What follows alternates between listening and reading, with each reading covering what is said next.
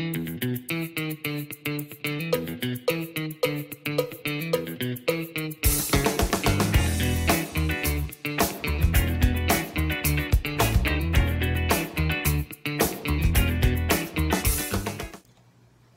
家好，欢迎来到股气，感谢大家今天的收听。那我们今天要讲的主题是十年来股息都非常稳定，而且不断成长的优质投资名单。影片主要会分三个部分，第一部分是我对高股息的看法，第二部分是诶一家公司它如果股息要连续成长，要具备什么条件？那第三部分就是我来一一介绍这份名单。好，首先第一部分，台湾人一直都很爱高股息。高股息代表了什么？公司很赚钱。那如果公司赚钱又发很多钱，代表公司能力不错又很慷慨，对投资人来说是一个非常棒的标的。那我们看看这张图，台湾的配息其实在国际上一直都很不错啦，都是前段班的。你看有二点八一 percent，嗯，压过很多很多不同的国家。但是高股息一定好吗？其实不一定。如果遇到一种情况，公司股息很高，可是它不是每年发。那这种股票你长期持有的风险就会非常高，因为有可能它只是为了炒作股价而放出高股息的诱人条件，让你去想要买它。也有可能是它的营运项目本身可能不稳定，商模不稳定，导致它的获利也不稳定。对，例如一些中小型的建设业，他们可能有时候没案子就真的没赚钱，一有案子就是暴赚这样子。所以买这种股票长期持有的话，你有可能赚了股利，赔了价差，得不偿失。但我没有说不好，你也只是要很会看而已。那对新手来说可能不太适合。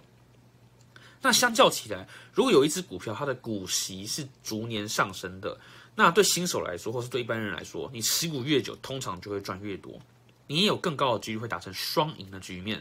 双赢就是指赚了股利又赚了价差。通常啦。股息成长有很大的机会，也会带动股价上涨，那它更适合做长期投资。那例如我们的台积电，大家可以看到这张图，它十年来就是不断的成长嘛，股利、股价都是。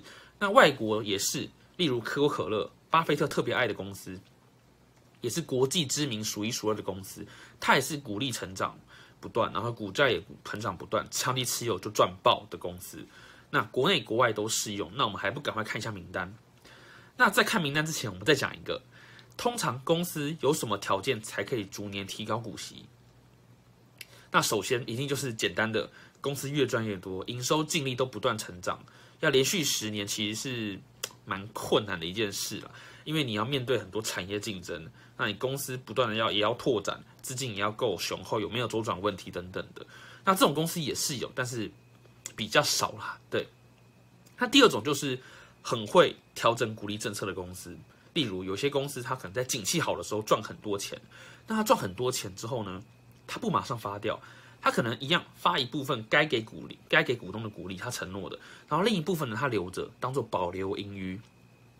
那可能在明年、后年或是大后年，有可能景气不好的时候，他可能就把过去赚的钱拿来填补，当做股利发出去。让股东感受到股利源源不绝的，所以有些股利政策调整的很好的公司，它可以让股利维持一个平稳的状态。那不管景气好坏都很平稳，甚至是不断成长。它可以做出这种局势，让股东更开心。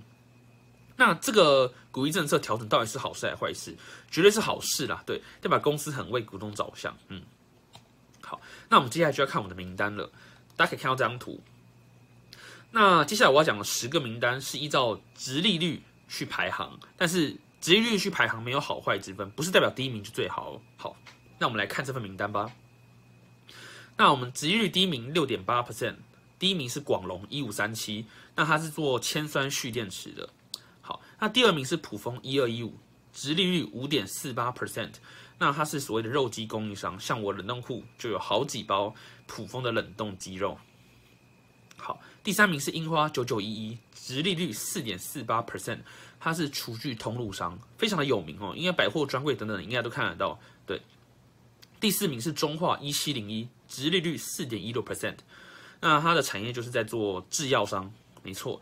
那第五名是官贸六一八三，直利率三点五七 percent，它是贸易通关平台。那比较值得一提的是，它是财政部的业者，那也相较是稳定的一间公司。那第六名是保雅五九零四，三点四二 percent 值利率。那它的产业是美妆、生活用品等等的。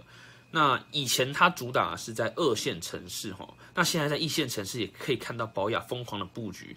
例如中校附近所有旁边就有一间非常大的保雅，大家家旁边可能都会有保雅，没有错，非常非常的努力在扩展，所以也非常有潜力。但是现在因为疫情的影响，这种实体产业可能都会受到冲击，大家要注意一下。好，第七名大台北九九零八，殖利率三点二八 percent，它是天然气提供商哈，尤其是北部很多精华区其实都是大台北提供的。好，第八名世界五三四七。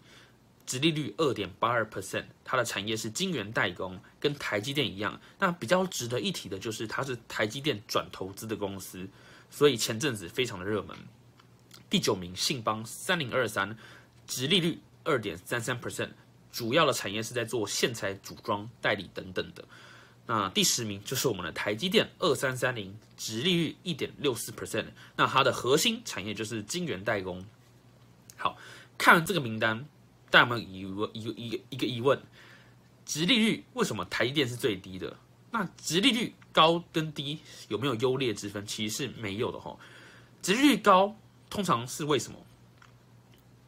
首首首先，我们先讲它的事实啦。直利率高代表你现在买，你的报酬率就是好的。那直率低，确实你现在买，代表你付出的代价真的比较高，报酬率比较低。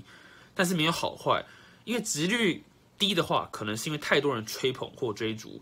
那大家大家都想买的情况下，买压起来了，买价买买压就把那个价格拉高了嘛，对不对？那价格拉高的时候，你要买到这张股票，代价就变高，就导致你的股利就算发的再多，但是你价格被拉太高了，报酬率就相较比较低。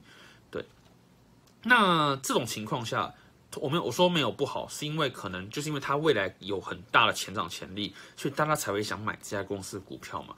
那值率低。可能就代表说，它的未来成长潜力是比较高的，可能可以这样说，但是不一定。我只是给大家一个说法而已，给大家做参考。那我们再来看一个比较有趣的数据，是最右边这一个十年股利成长。我们可以看到普丰一二一五，它的十年呢股利成长是一千四百 percent，是最高的。那其他像是广隆、樱花，然后还有宝雅、世界、信邦、台积电，他们的十年股利成长率大概就是在。